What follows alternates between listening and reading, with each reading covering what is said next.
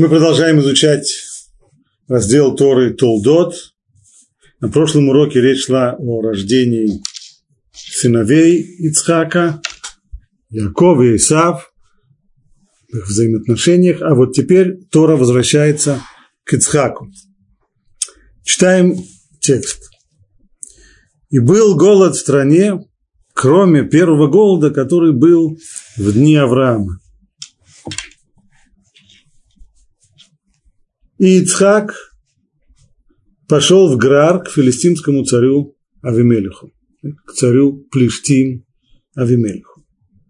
И явился ему Бог и сказал, не спускайся в Египет, живи в той стране, о которой я тебе скажу.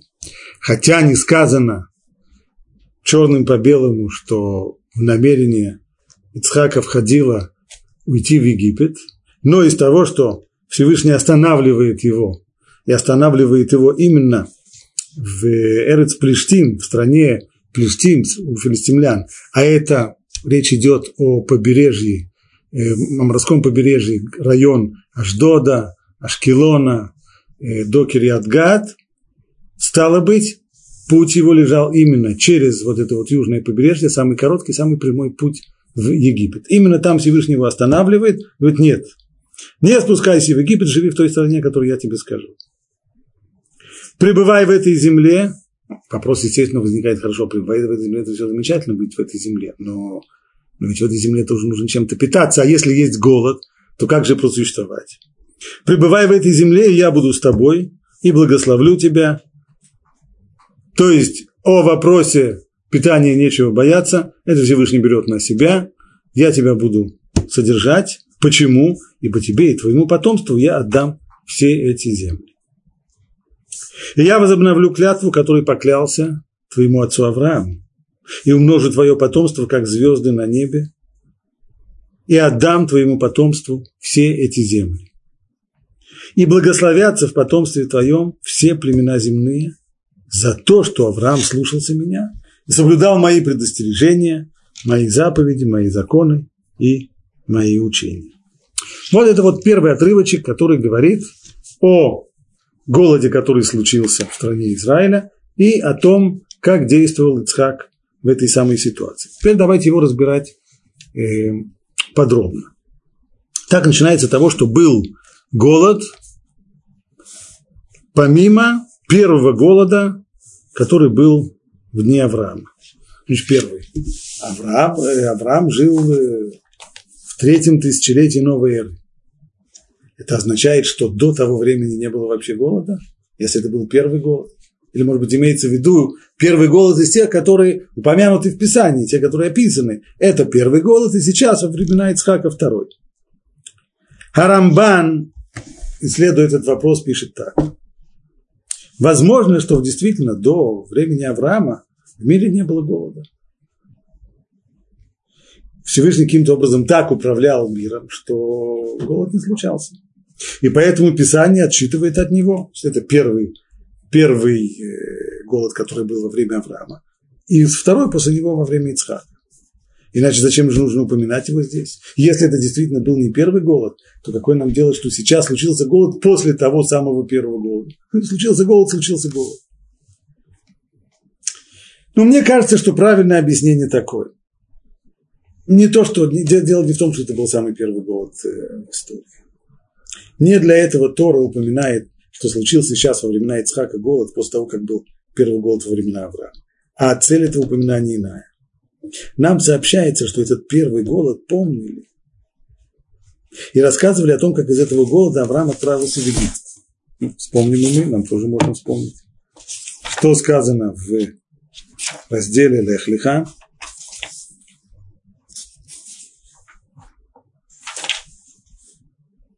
И был голод в той земле, как только Авраам приходит в страну Израиля, и был голод в той земле. И сошел Авраам в Египет пожить там, потому что был тяжел голод в земле той. И было, когда он близко подошел к Египту, то сказал он сарай жене своей, вот я знаю, что ты женщина прекрасная видом, и когда увидят тебя у египтяне, то скажут, что ты его жена, и убьют меня, а тебя оставят в живых. В конечном итоге кончилось там все довольно печально, а именно жену Авраама действительно попытались отобрать, забрали ее в дом фараона. Правда, хэппи тоже был, Всевышний вмешался, поразил фараона и его дом страшными болезнями, и тогда фараон отпускает Авраама и Сару, более того, он еще и дает им довольно богатые подарки. Так вот, это событие не забылось. Хотя прошло уже много-много лет с тех пор, его помнили и рассказывали, и рассказывали об этом о том, как из-за этого голода Авраам спустился в Египет, и о том, как Бог прославил его там, о том, как он его спас, о той беды, в которую он попал, и как прославил его там. Поэтому Ицхак хотел, идя путями своего отца, отправиться туда, пока он не сказал ему, не спускайся в Египет.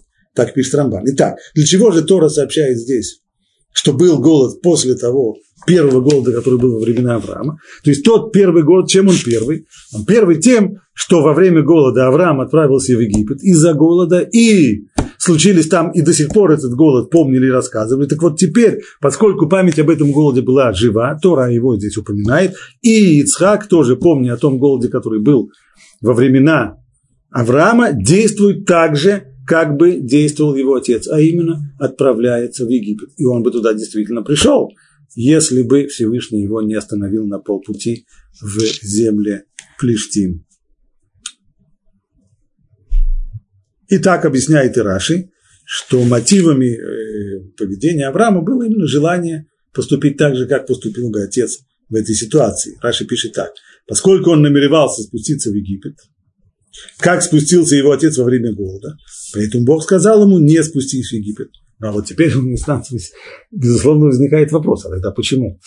Ицхак собирается сделать то же самое, что сделал Авраам. Аврааму Всевышний не препятствовал.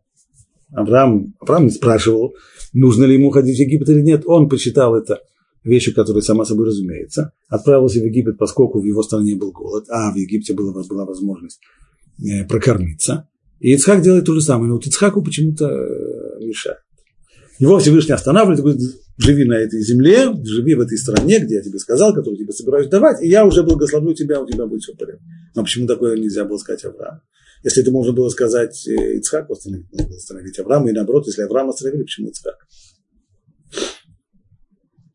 Ответ Раши – это цитата из слов наших мудрецов, потому что ты жертва всесожжения и проживание за пределами Святой Земли, оно не для тебя.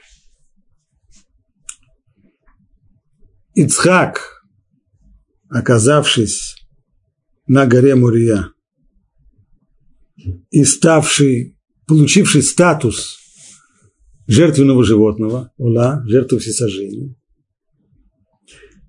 о нем и ему именно Всевышний говорит, что вот э, жизнь за пределами земли Израиля, она совершенно не, не для тебя. Подобно тому, как мясо жертвенного животного не может быть вынесено за пределы храма, за пределы святилища, точно так же и ты, имея статус жертвенного животного, не можешь выходить. То, что позволено было другим, тебе не позволено. Подобно тому, как мясо жертвенного животного не похоже на, на, на любое другое мясо. Любое другое мясо можно есть как, как, как хотите. С этим мясом нет. Есть уже определенные условия, есть определенные, определенные правила. Также и здесь.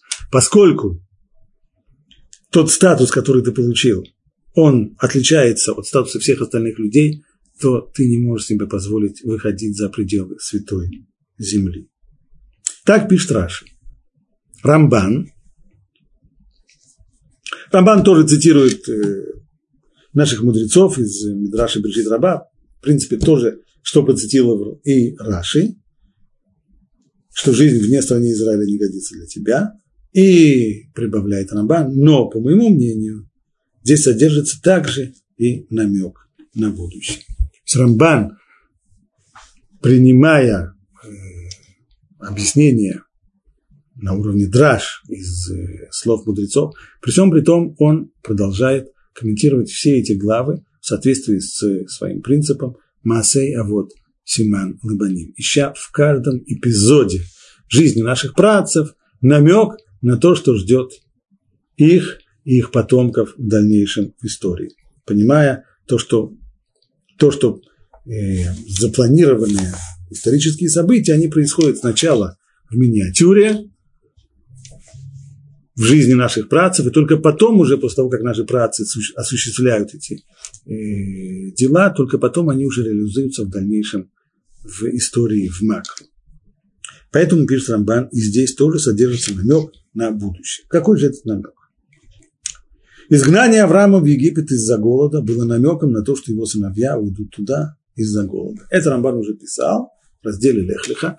Есть, безусловно, связь между тем, что, дел, что Авраам уходит из страны Израиля в Египет, и причиной того, он уходит туда не по своей воле, его вынуждает обстоятельства, а именно голод, и то, каким образом его семейство, то есть сыновья Якова, Йосефа и его братья попадут в Египет, тоже связано с голодом. Это не случайное совпадение, наоборот, Авраам протарил дорогу своим потомкам, он протарил дорогу сыновьям Якова, и они тоже попадут в Египет – это уже будет реализация того предопределения, которое осуществил впервые Авраам. Теперь им тоже попасть в Египет и тоже из-за голода не по своей воле. Продолжает дальше Рамбан. А вот переселение его к Авимелиху не было изгнанием, ибо там он жил по своей воле. То есть, если начинает Рамбан с того, что есть параллель между скитаниями Авраама и дальнейшими изгнаниями его потомков, изгнаниями еврейского народа, то если мы посмотрим по еврейской истории, после пребывания в Египте, после египетского плена, есть следующее изгнание, это Вавилонское. Когда по прошествии около полутора тысяч лет после э, исхода из Египта, Вавилоняне разрушили еврейское уничтожили еврейское государство, разрушили Иерусалим и угнали еврейский народ в Вавилон. Ну, напрашивается тогда поиск параллели. Что было следующий пункт скитания Авраама? То, что Авраам, покинув насиженные места в районе Хеврона, ушел к Плештим, к палестинцам, к царю Авимелиху.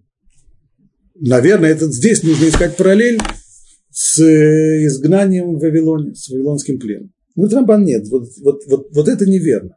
Да потому что то, что Авраам отправился к царю Авимелиху в, в Грар, это вовсе не было изгнанием. Никто его туда не выгонял. Да и обстоятельства его туда не выгоняли. Авраам принял это по собственному решению. Скитание человека, если он принимает какое-то решение поменять место жительства и э, изменяет, э, его изменяет, это еще не значит, что, следует, что можно назвать это изгнанием или чем-то в этом роде.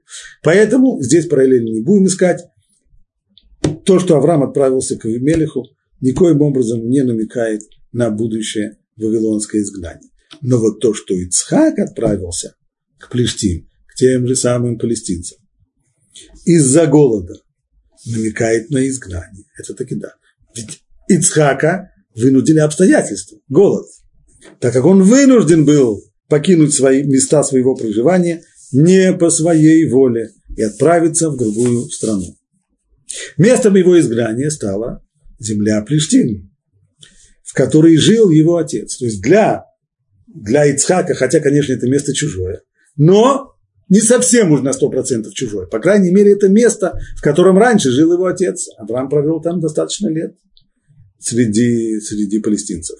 Поэтому для Ицхака э, уход в землю Плештим был в какой-то степени возвращением в места его отцов. Так и вавилонское изгнание, оно тоже, безусловно, может быть так объяснено. Здесь намек на вавилонское изгнание так как Вавилон – это место проживания их отцов, живших ранее в Урказдим. Откуда приходит Авраам? Откуда все пошло? Авраам уходит из Вавилонии, из Урказдим, он прожил там достаточно много лет в Месопотамии, и оттуда он приходит в Святую Землю. Более того, говорит Рамбан, если мы будем сравнивать детали пребывания Авраама в детали пребывания Ицхака в Граре и э, историю наших працев в Вавилоне, в Вавилонском изгнании, мы найдем много общего. Но для того, чтобы искать это общее, нужно прежде всего прочитать, что же там действительно произошло с Ицхаком. Я читаю следующий отрывок. «И поселился Ицхак в Граре. И спросили люди этого места о его жене. И он сказал, а это моя сестра. Снова, видимо, он повторяет тоже что и сделал в свое время его отец. Потому что боялся сказать моя жена, чтобы не убили его эти жители этого города из-за Ривки, потому что она была хороша видом. И было, когда минуло ему там много дней, то есть прошло уже много дней с того времени, как он поселился там. Посмотрел Авимелех, царь Плештим, в окно и увидел, что Ицхак играет с Ривкой, своей женой. И призвал Авимелех Ицхака и сказал, ага, так это жена твоя, как же ты мне сказал, что она, моя, что она твоя сестра? И сказал ему Ицхак, потому что я подумал, может быть, не дай Бог, я ее умру из-за нее. И сказал Авимелех, что ж ты сделал нам? Чуть не ляг один из народа с твоей женой, и ты навел бы на нас грех. И приказал Авимелех всему народу, сказав, кто прикоснется к этому человеку и к его жене, будет предан смерти. И посеял Ицхак в той земле, и получил тот год во сто крат, и благословил его Господь. Вот это короткое описание жизни Ицхака в Граре. Теперь анализ Рамбана. Пишет Рамбан так. Знай, что это изгнание, то есть изгнание Ицхака в Грар, очень похоже на происшедшее с Ицхаком. Э, это изгнание, простите, вавилонское изгнание, оно очень похоже на происшедшее с Ицхаком. Ведь у него, у Ицхака, в отличие от Авраама, не забрали жену. Пребывание Авраама у Плештим было куда, было куда более травматичным. У него отобрали жену, а у Ицхака никто жену не отбирал. Он испытал только... А какие проблемы? Почему же мы это называем изгнанием? Ну, во-первых, потому что он жил на чужбине. И кроме того, страх был, естественно, когда царь его вызвал на ковер и стал ему задавать неприятные вопросы, типа того, что, ага, это, оказывается твоя жена, а как же ты собрал, сказал, что это твоя сестра. Естественно, был страх. Кроме того, сначала Авимелех сказал, кто пристроится к этому человеку и к его жене, будет казнен. Но только спустя какое-то время он потом передумал и прогнал его из страны. Это уже следующий отрывок, который мы еще не читали, когда э, Ицхака просит покинуть страну Плештим в короткое время. А затем сам пришел к нему с просьбой о заключении союза. И таково же вавилонское изгнание. Во-первых, евреи пришли в Вавилон из-за голода. Но там, когда закончился процесс изгнания, то есть когда еврейское государство было, было уничтожено, был разрушен Иерусалим, храм сожжен, а всех, все население по этапу гнали в Вавилон. Пришли в Вавилон, и что там? Там были концентрационные лагеря? Нет. Там были какие-нибудь тюрьмы, каторжные работы, ничего подобного. Там им дали землю, поселили, пожалуйста, сидите здесь, живите здесь, земли на всех хватает, работайте, стройте дома, можете пахать землю, делать что угодно. Никто не угнетал, то есть никаких неудобств, угнетений, притеснений в новой жизни в Вавилоне они не чувствовали. Что было? Была жизнь на чужбине. Конечно, это была. Там их не порабощали, пишет Рамбан, и не мучили. Наоборот, наиболее видные из них стали царскими министрами. Видим из книги Даниэля, что царь, вавилонский царь Навуходнец, он даже постарался взять несколько еврейских юнош и, и назначить их своими советниками, придворными, министрами, может быть, даже.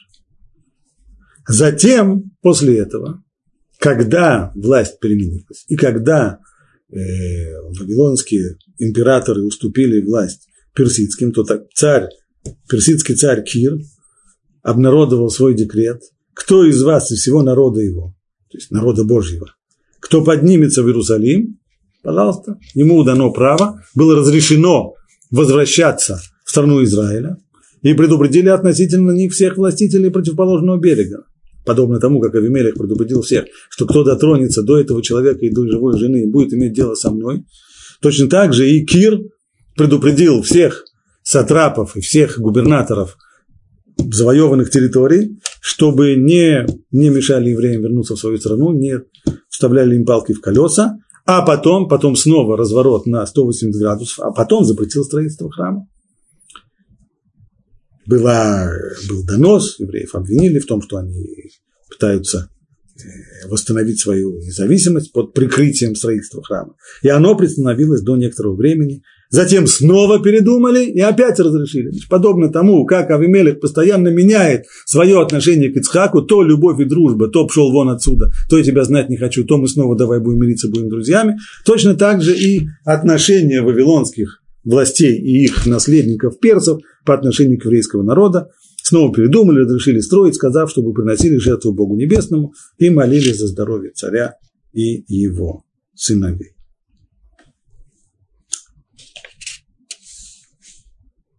Итак, то, что получается по Рамбану, что дополнительная причина. Рамбан не спорит с тем, что сказано в Раши, что основная причина того, что Всевышний не позволил Ицхаку идти в Египет во время голода, это то, что он получил статус жертвенного животного, и он должен оставаться в Святой Земле. Жизнь за ее пределами, она его недостойна.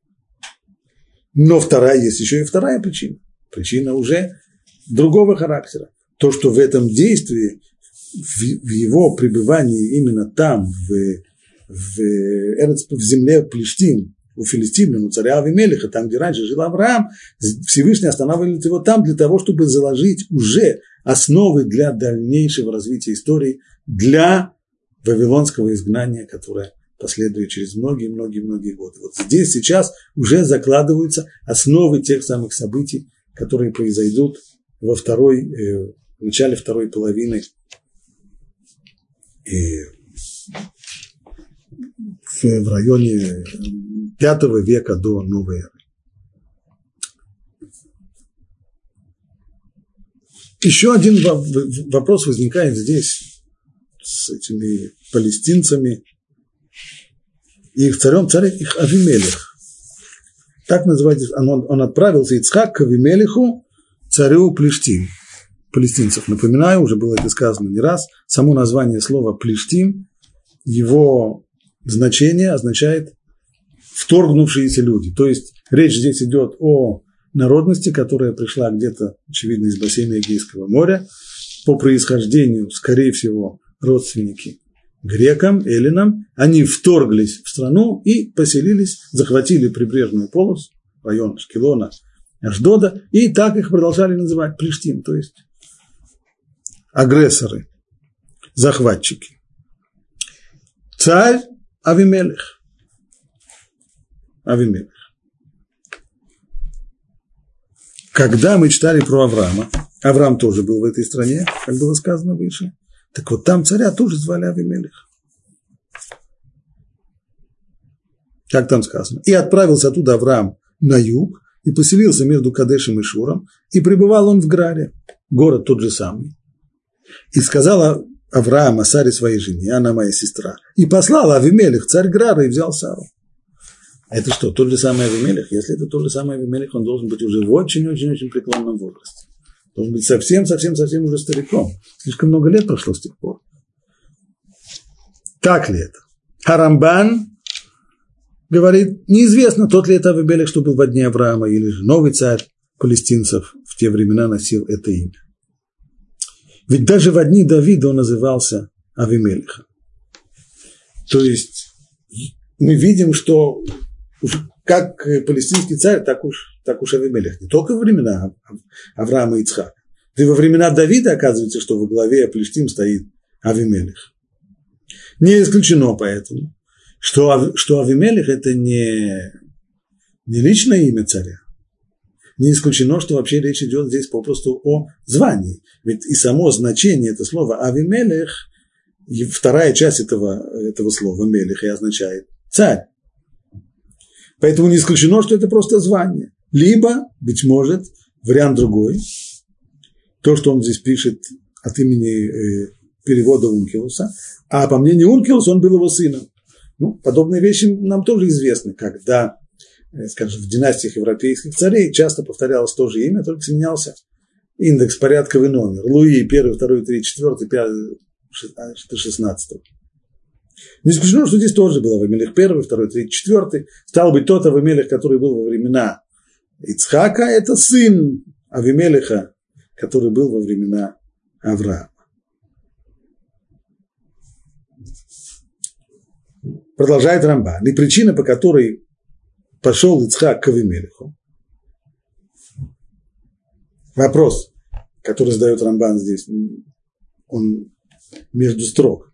Если мы понимаем, что Ицхак собрался идти в Египет, а это очевидно из того, что Всевышний останавливает его и говорит ему, не иди в Египет. Значит, он намеревался идти в Египет. А если он ушел в Египет, то почему Тора говорит, что он отправился к Авимелиху в Грам? Он отправил, нужно было сказать, что он отправился в Египет. Только что дорога шла на юг, и понятно, что самая короткая прямая дорога идет через, по прибрежной полосе.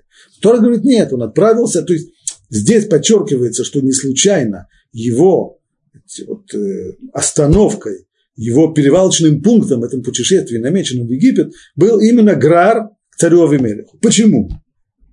Пишет Рамбан, причина, по которой пошел Ицхак Авимелеху в том, что он собирался отправиться в Египет, это да, но пошел к Авимелеху, с которым у его отца был заключен союз, может быть, тот окажет ему милость в дни засухи, и ему не придется идти в Египет. То есть у самого Ицхака были надежды, может быть, на самом деле ему удастся избежать ухода в Египет. Каким образом это видим? Он отправляется к Авимелиху. С Авимелихом у его отца, у Авраама, в конечном итоге были хорошие отношения. Начали они не очень хорошо, но в конечном итоге Авимелих сам отправился к Аврааму и просил его дружбы и и попросил его заключить с ним союзный договор, хотя это выглядело немножко странновато, союзный договор между царем, то есть между государством, между частным лицом, коим был Авраам, но все-таки, несмотря на это, Авимелих на этом настаивал, можно было вполне ждать, что те дружеские отношения, которые установились между семейством Авраама и царем Грара, они дадут возможность Ицхаку получить у него помощь. И тогда, получив у него материальную помощь, он сможет избежать ухода в Египет. Вот почему он сначала отправился в Гра. Выяснится, что нет, выяснится, что Авимелих не готов ему помогать, ну только он отправится в Египет. Правда, случилось не то и другое, а случилось то, что Всевышний сам вмешался в исход событий и остановил вот там. И вот, действительно, Авимелих из-за союза, заключенного с Авраамом, совершенно не тронул ни его самого, ни его дом. Правильный ли был здесь расчет Ицхака? В общем, да мы видим, что Авимелех относится к нему достаточно хорошо. Он его не тронул, ничего не забрал. Вот только жители этого места, они поинтересовались его женой. И тогда он сказал, она моя сестра. Это не была инициатива царя Авимелиха выяснить, кто эта женщина, которая с ним. Это просто народ. И даже несмотря на это, ведь хотя он соврал и, казалось бы, мог быть здесь обвинен в различных преступлениях против власти, его не тронули ни сам царь, ни кто-либо другой из его людей. Почему? Почему нет санкций? Почему царь здесь обманутый не, не действует э, и не, не пытается наказать его? Очевидно, снова в силу тех отношений, которые были в свое время с Авраамом, с отцом Ицхака так как они помнили о происшествии, связанном с Авраамом. Это не просто дружеские э, отношения. Дело в том, что эти отношения, они установились в силу двух событий. Первое, то, что когда Авимелех забрал у Авраама жену, то кончилось это очень плохо. И он, он чуть не погиб. И большой страх на него навело это. Второе, то, что он видел, насколько Авраам, насколько Аврааму всегда сопутствует удача, все это вместе привело его к мысли о том, что с Авраамом лучше быть в добрососедских отношениях. То же самое и здесь. Они хорошо помнили, как было во времена Авраама, поэтому связываться с Ицхаком они не хотели. Поэтому и сказал Авимелех, чуть было не лег один из народа с твоей женой. Он не сказал, что это относится конкретно ко мне. Хотя некоторые комментаторы, хотя можно здесь усмотреть и некоторый намек на себя, один из народа это можно рассматривать как один из, а можно один, один единственный, самый, самый главный, который в народе. Но все-таки пшат, простое значение, чуть было не лег один из народа, с твоей женой это означает, я же ее не тронул. Но ведь вполне, вполне вероятно было, что с ней бы согрешил кто-нибудь из жителей страны. И тогда ты бы вел нас в грех. Такой же, как было с твоим отцом. Так зачем же ты это сделал? Вот это единственная претензия, которая у него была. А что же происходит дальше? И хотя Рамбан рисует здесь довольно радужную картину отношений с Авимелихом, все вроде как хорошо, замечательно, прекрасно. Но, по крайней мере, текст в дальнейшем изменяет картину, да и не все комментаторы с самого начала э, смотрят на приезд, на переезд Ицхака в Грар так радужно. Прежде всего, Посмотрим еще раз текст. Так и поселился Ицхак в Граре. И спросили люди этого города о его жене, он сказал, это моя сестра, потому что боялся сказать, это моя жена, чтобы не убили его жители города из-за Ривки, потому что она была хороша. И было.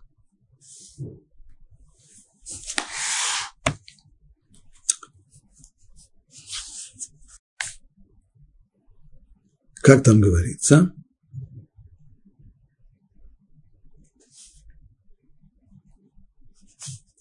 И было. Когда минуло ему там много дней, посмотрел Авимелих, царь, Флештим в окно и увидел, что Ицхак заигрывает с Ривкой своей женой.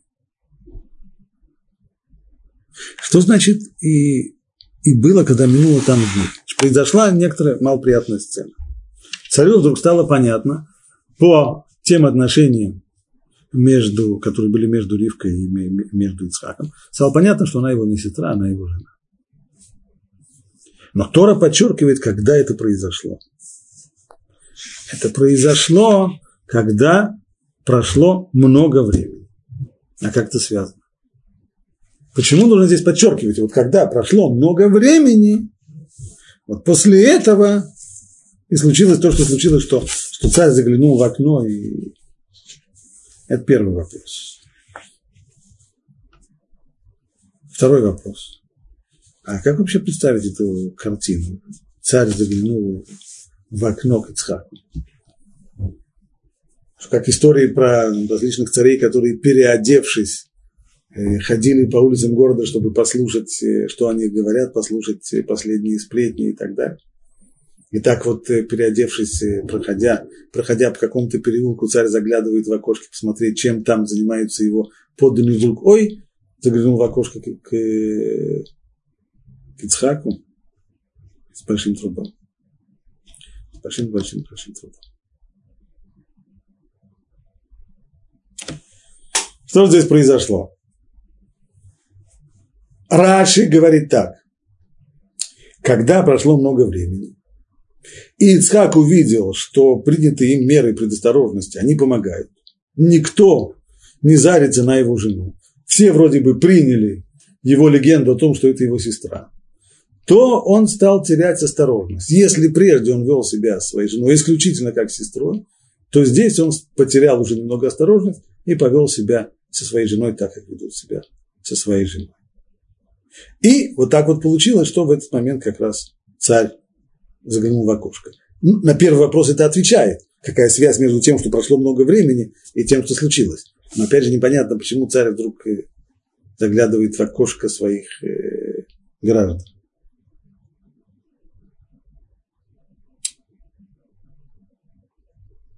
А Клиака, он объясняет таким образом. Прошло много времени, и Авимелих стал думать, чесать себе затылок. Странно, вроде как Ицхак взрослый мужчина, здоровый, все, и время проходит, а он не женится. Ну, люди в таком возрасте давным-давно должен был бы обзавестись женой, а он не женится, как-то странно бывает. И вот здесь у него пронзила его мысль, а может быть на самом деле та, которую он выдает за свою сестру, может она-то на самом деле вовсе не сестра его, может она даже и жена его. И вот тогда движимый любопытством, он специально стал подглядывать. Не то, что он заглядывал в окошко своих граждан, он именно старался подглядеть за Ицхаком и сумел поймать его в тот момент, когда он заиграл своей женой, то есть вел себя так, что было понятно, что это не его сестра. Так сестру себя не ведут, это жена. А вот последний комментарий, который я хочу привести, это Хаймек Давар, Анацив, который живет в конце XIX века в Российской империи. И он говорит следующую вещь. Если мы внимательно посмотрим в текст, в оригинале, то там сказано «Ваяшкеф Авимелех Беадехалом». Посмотрел, не написано, что он подсматривал. А есть целый ряд глаголов, выражающих то же самое действие. Увидеть, посмотреть, заглянуть. Вот это слово, которое упомянуто здесь, в Талмуде, говорится, что каждый раз, когда упомянуто это слово, лehashkif, то смысл его в том, что тот, кто глядит сейчас, тот, кто смотрит сейчас, он смотрит недобрым взглядом. Это недобрый взгляд, который ничего хорошего не предвещает. И как тогда понять всю фразу? А вот как в интонации. Когда Ицхак пришел в Грар, то ему дали вид на жительство, никто ничего не сказал ему против. Пожалуйста, живи. Живи, живи. Пришел еврейский э, беженец из, из голодных э, мест. Ладно, живи.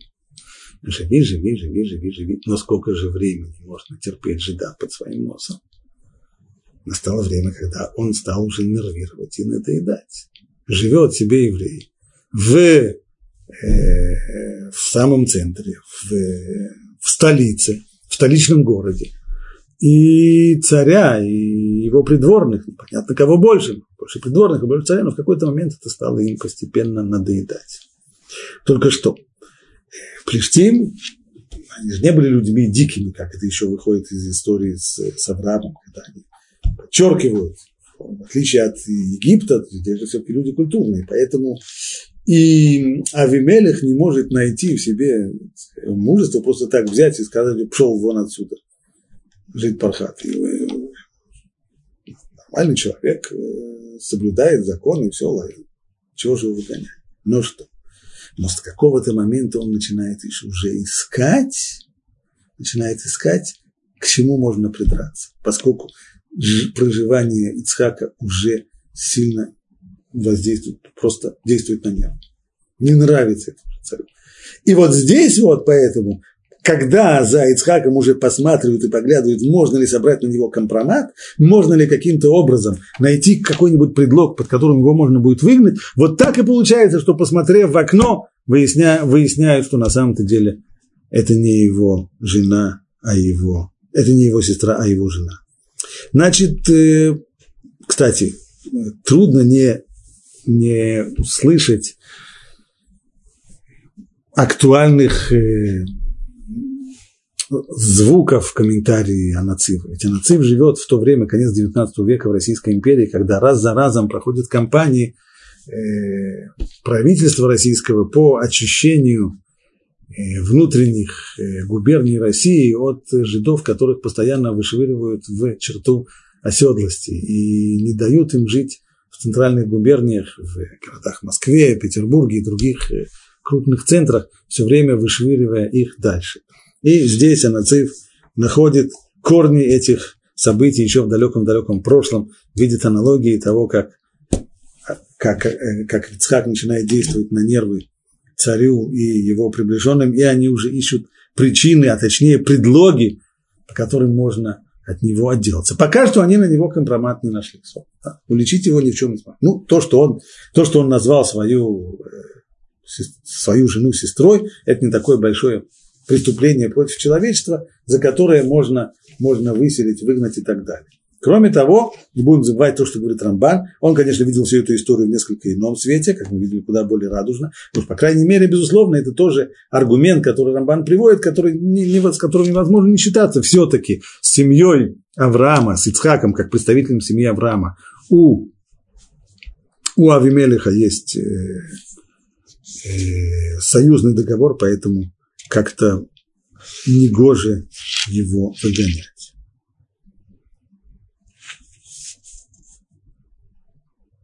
Читаем дальше.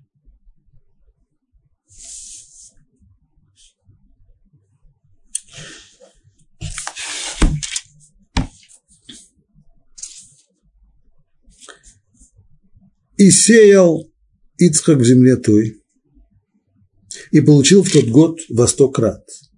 Так благословил его Бог. Так, как Всевышний пообещал. Ты оставайся в этой стране, живи в этой земле. А я уже о тебе позабочусь и благословлю тебя, вот это благословление приходит. Он получает урожай во сто крат, значит, во сто крат. Либо во сто крат больше того, что думали получить, стократный урожай, либо, объясним это по-другому, в любом случае, и стал великим этот человек, и возвеличивался больше и больше, пока что не стал весьма великим. То есть Ицхак начинает богатеть. Богатеть просто на глазах. Браха, обещанная его Всевышним, реализуется.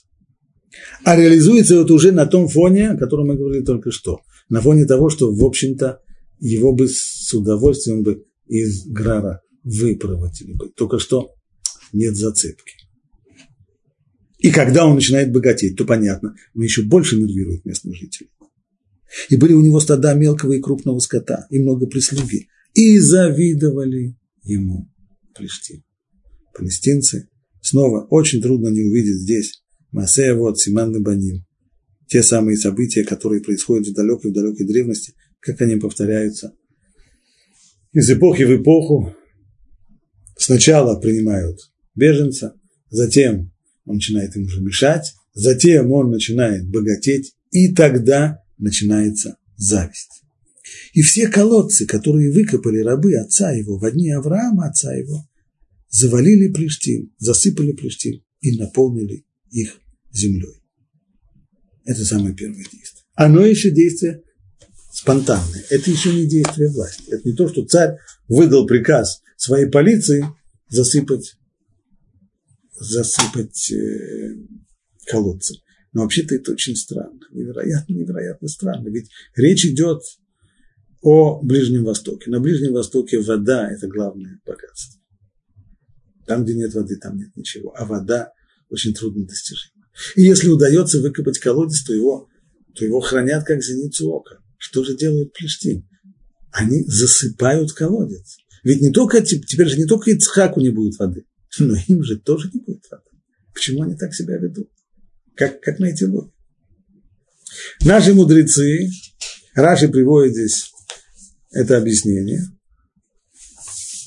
пишут так. Они заявили, эти колодцы могут стать для нас преткновением при нападении вражеских войск. То есть здесь был расчет тактический. А вдруг когда-нибудь будет война? Кто им угрожает войной, пока не ясно. Но вдруг когда-нибудь будет война, и в результате враг может воспользоваться этими колодцами, которые выкопаны. Они выкопаны не в городе за городской стеной, а не в пределах городской черты за стеной, а за городом, там, где их отрыл Авраам. И они могут послужить э, таким образом нашему врагу. Либо имеется в виду, что они действительно так думали, либо перед нами просто демагогия, то есть э, выискивание причин, по которым, а желание просто одно сделать, навредить Ицхаку. Но тогда, если это то, что ими руководит, если это чисто демагогическое заявление, все, что они хотят сделать, это только навредить Ицхаку, ну так ведь, так ведь они же вредят себе этим самым еще больше. Засыпают, засыпают колодцы. Человеку, не знакомому с историей, действительно трудно понять эту логику их поведения. Но тот, кто знаком историей, он знает, что антисемитизм всегда, всегда нелогичен. То есть никогда в дальнейшем в истории взрывы антисемитизма не были, не исходили из каких-то интересов самих людей-антисемитов. Теми мерами, которые принимали антисемиты против евреев, они прежде всего, и или в конечном итоге были прежде всего по самим себе. Достаточно привести самый яркий пример. Но таких примеров можно приводить десятки. В свое время, в 1492 году, э, испанск, испанская королевская чита потребовала от всех евреев э, либо креститься, либо покинуть пределы Испании. Евреи, большинство креститься не захотели, и масса евреев, сотни тысяч, ушли в изгнание. Тогда, в конце 15 века, Испания была сверхдержавой и вела кровавую борьбу с Англией за мировое господство. С того, вот с конца 15 в дальнейшем 16 веке дальше, Испания теряет все свои позиции, не только что не, не остается мировой державой, а превращается в самую отсталую и захолустную в Европе стране, страну, ну, не считая только Албании. Только Албания была в конце, во второй половине 20 века только Албания была более захолустной страной, чем Испания. И это когда-то мировая держава. Что произошло? Уход евреев из, так объясняют историки, не, не мои идеи, уход евреев из Испании. Евреи представляли собой хребет из испанского общества, и таким образом, выгнав, выгнав евреев от себя, э, испанцы просто переломали хребет своей собственной империи. И случилось с ней все, что, все, что случилось, с ней помогло не, не открытие Америки, ничего. Она была побеждена окончательно и бесповоротно. Это происходило постоянно. Так что то, что искать логику в поведении антисемита не следует. Как писал э, известный философ 20 века Сартр, у антисемита есть надежный иммунитет против логики и против фактов. То есть логикой и фактами его не сбить с его позиции. Он действует нелогично, он действует против действительности, он действует против своих собственных интересов. А и начало этого всего вот здесь, вот Масея, вот Симан Лабаним, деяния отцов, они знак их сыновьям. То, что происходит здесь, в самом начале, с семьей Авраама, то в дальнейшем будет повторяться уже в макро со всем, со всем еврейским народом. Следующий шаг. Значит, было первое, была зависть, начались, начали засыпать колодцы, чтобы навредить. И вот, наконец, входит здесь уже и власть. И сказал Авимелих Ицхаку, уйди от нас, ибо ты гораздо сильнее нас. Вот здесь уже изгнание. И снова в дальнейшем все сотни-сотни лет средневековой истории евреев в Европе были постоянные истории изгнания из одного места в другое, из Франции в Германию, из Германии снова в Францию, из Франции в Англию, из Англии еще. Постоянно, постоянно, постоянное изгнание. Уходи. Ну, уходи, это понятно. Что непонятно, ибо ты гораздо сильнее нас. При всем желании, частное лицо человека, что значит сильнее нас? Сильнее всего государства, сильнее всего палестинского царства. А слово, которое упомянуто здесь, сильнее нас. Слово «мимену». У этого слова «мимену» есть два значения. Либо нас имеется в виду, чем мы, сравнительное. Так, ты сильнее нас. Или ты умнее нас. Либо мимену – это от нас, то есть, когда мы говорим о источнике. Так поэтому часть комментаторов говорит, то, что сказал здесь Ицхак, Ицхаку Авимелех, это была совсем другая претензия. Не то, что ты сильнее нас. То, что ты сильный, это от нас. Это за наш счет. Каким это образом ты так разбогател? А очень просто. У нас засуха, у нас не урожай. У тебя есть хлеб, и ты наживаешься на голоде, на гладоморе трудового палестинского народа, и продаешь им хлеб в три дорого, и в результате ты вот э, разжился и стал таким богатым. Поэтому терпеть мы тебя здесь не будем. Скажи спасибо, что мы тебя не трогаем, поэтому уходи.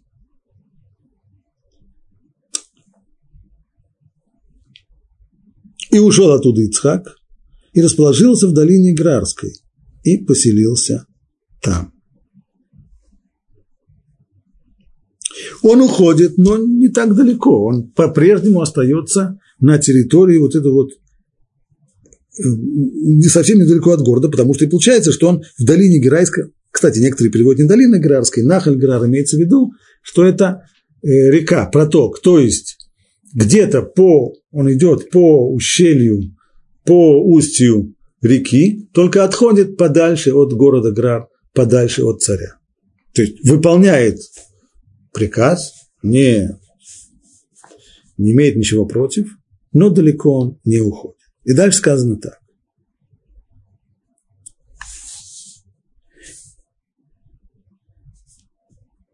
И вновь выкопали, выкопал Ицхак колодцы, колодцы воды, которые выкопали в дни Авраама, отца его, которые завалили палестинцы после смерти Авраама и назвал их именами по именам, которые назвал их его отец. А что здесь происходит? Это те же самые колодцы, о которых речь шла раньше, которые засыпали, а теперь он их отрывает? Рамбан говорит, что нет. Те колодцы, которые уже засыпаны, они, во-первых, они были в самом Граре, ближе, то есть ну, не в самом городе, а ближе к городу, и оттуда он уже ушел. А речь идет о другом. Были колодцы, далекие от города, которые были выкопаны ну, во времена Авраама и Плештим их засыпали, а вот теперь, покинув город и живя уже в Нахальграр, в районе вот этого ущелья, он оказывается близко к тем местам, где были колодцы Авраама, и он их заново откапывает.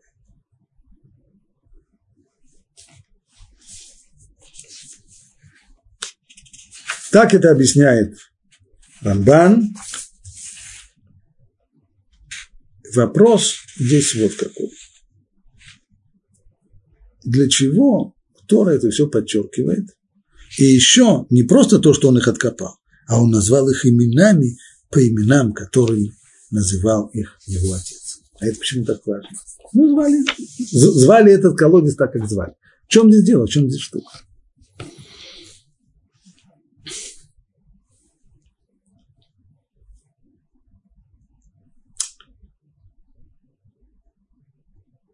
Есть один очень интересный комментатор, хотя малоизвестный. Книга его называется «Октав Кабала», то есть Писание и традиция, традиция устная. И пишет он так. Вероятно, что наречение имен колодцем было похоже на другое наречение имен. В память милосердия Бога и его деяний. Так об Аврааме сказано, и нарек Авраам место тому, Бог усмотрит. То есть то место Авраам назнал, Бог усмотрит. Место, на котором произошло, должно было произойти жертвоприношение Ицхака. Мы видим, что, что тем местам, в которых происходят значительные события, дают имена.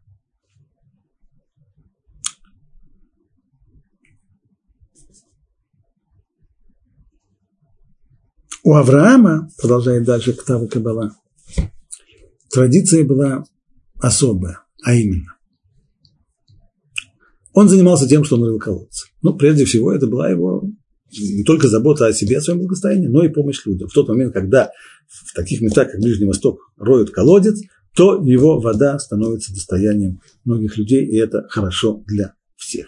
Но у Авраама было при этом еще дополнительная, дополнительная цель, а именно, он копал колодцы и называл их именем Всевышнего потому что Аврааму было свойственно нести людям знания о Боге и учить их, что нет никакого смысла в служении идолов.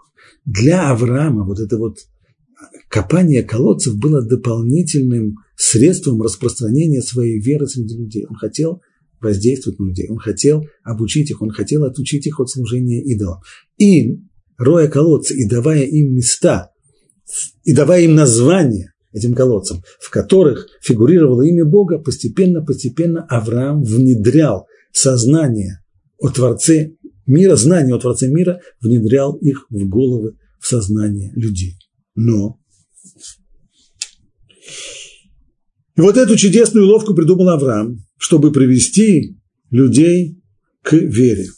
Он называл колодцы именами, связанными с бытием Всевышнего, и приучил к этим именам уста людей, когда люди говорят, куда, где, где встретимся, куда пойдем, куда то, называют имя, имя того самого колодца, и постепенно-постепенно имя Бога оседает в их головах. Приучил к этому уста людей, приходивших черпать воду из его колодца, к истинному имени, ибо они говорили, пойдем наберем воды из источника Бога вечного. И так просыпалось их сердца, просыпалось их сердце и склонялось к постижению истины. И поскольку колодцы нужны всем, это центр, колодец – это всегда центр жизни на Ближнем Востоке. И любой человек рано или поздно приходит к колодцу для того, чтобы набрать воды. То множество людей и даже простонародье приучилось таким образом к знанию истины и познало Всевышнего. То есть Авраам поначалу здорово преуспел в этом своем деле, деле распространения веры через рытье колодцев. Но вот только после смерти его победа была недолговечной. Аврааму удалось повлиять на людей, но это влияние было краткосрочным. Со смертью Авраама оно прекратилось, и люди снова стали возвращаться к своим идолам. И для того, чтобы искоренить из уст людских имена этих колодцев, их засыпали. То есть нашлись люди, которые активно постарались выкачер, выкорчевать ту веру, которую дал людям Авраам, и поменяли имена этих колодцев. А вот теперь В дальнейшем их еще и засыпали. И когда переставал существовать колодец, так забывалось его имя. Некоторое время уже колодец, который раньше называли так-то и так-то. есть тоже сегодня аналогии. Человек, который приезжает сегодня в, в один из городов СНГ, он начинает вечно путаться, как называли эту улицу при советской власти, как ее, как ее называют сегодня и так далее. И вот говорит Писание, что Ицхак следовал своему отцу Аврааму и стремился откапывать те самые колодцы, чтобы возвратить все на прежнее время. То есть действие Ицхака было здесь. Он и до сих пор, кстати, Ицхак не занимался этим. Вот только здесь, после того, как он уходит из Грара, он начинает заниматься тем, чем занимался Авраам, а именно распространением веры в Бога. Он распространяет веру в Бога среди людей, и это и символизирует откапывание колодцев и возвращение этим колодцам своих тех имен, которые были раньше. Есть, конечно, и дополнительный э, элемент, который можно здесь усмотреть, как пишет Анацив. Смотрите, говорит Анацив, с одной стороны, поведение властей, Авимелиха, все это мы уже видели, понятно. Они ищут возможность избавиться от евреев. Хорошо, избавляются. Нам, конечно, первый момент становится очень плохо. Ведь, э, ведь э, если меня сгоняют своего, с моего места, это насиженное место, там у меня э, заработок, там будет очень плохо. Да, конечно. А на самом деле в конечном итоге будет только лучше. Так уже Всевышний управляет миром. Что все, что все, что юдофобы делают против нас, в конечном итоге оборачивается к ним только саморазрушением, а нам в конечном итоге выходит только от этого хорошо. Ведь то, что было раньше, были эти колодцы раньше, да, они были засыпаны. И Ицхак ничего с ними не мог делать, потому что он жил в другом месте, он жил в Граре. И эти колодцы, ничего с ними он делать не мог. Но сейчас, когда ему он вынужден уйти из Грара, он уходит в изгнание, приходит он на на новое место. Но здесь у него есть возможность, находясь близко с этими колодцами, их отрыть. И теперь уже наблюдать, и не давать уже никому засыпать их землей. Так что источник воды, а потому и источник для него, и животноводство, и возможности потом, может быть, даже и развивать, и земледелие тоже, он остается у него. И с точки, по крайней, и с точки зрения э, заработка, с точки зрения условий жизни, он ничего не потерял. Так вот в этой главе мы и видим постоянное чередование – Авраам и Ицхак роют колодцы, приходят палестинцы и их засыпают. И есть здесь параллель, это и на самом простом уровне. Есть те, кто занимаются позитивными действиями, они приносят жизнь, они приносят браху, и есть те, которые в припадке ненависти, зависти и ненависти готовы засыпать колодцы, принося вред и другим, и прежде всего себе. Но и на духовном уровне тоже происходит та же самая борьба. Авраам и Ицхак, они роют колодцы тем самым, приводя людей к вере. Есть люди, которые постоянно хотят, хотят их засыпать. И снова здесь мы видим, маятник движется туда-сюда. Авраам отрывает колодцы, люди их засыпают, приходит Ицхак и снова начинает отрывать колодцы и поить людей живой водой.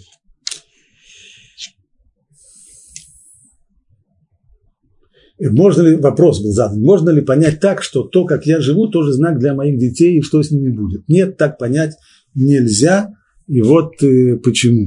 Потому что то, что наши мудрецы говорят, не просто деяние отцов любого отца, это знак для его сына. Имеется в виду деяния наших працев Авраама, Ицхака и Якова. Они являются, они вот и являются знаком для их их потомков, то есть жизнь працев была построена таким образом, что каждый шаг и каждый эпизод являлся уже закидыв, являлся реализацией минимальной того, что произойдет в дальнейшем. Но э, с нами при, при всем нашем э, величии этого сказать нельзя. Это не о нас.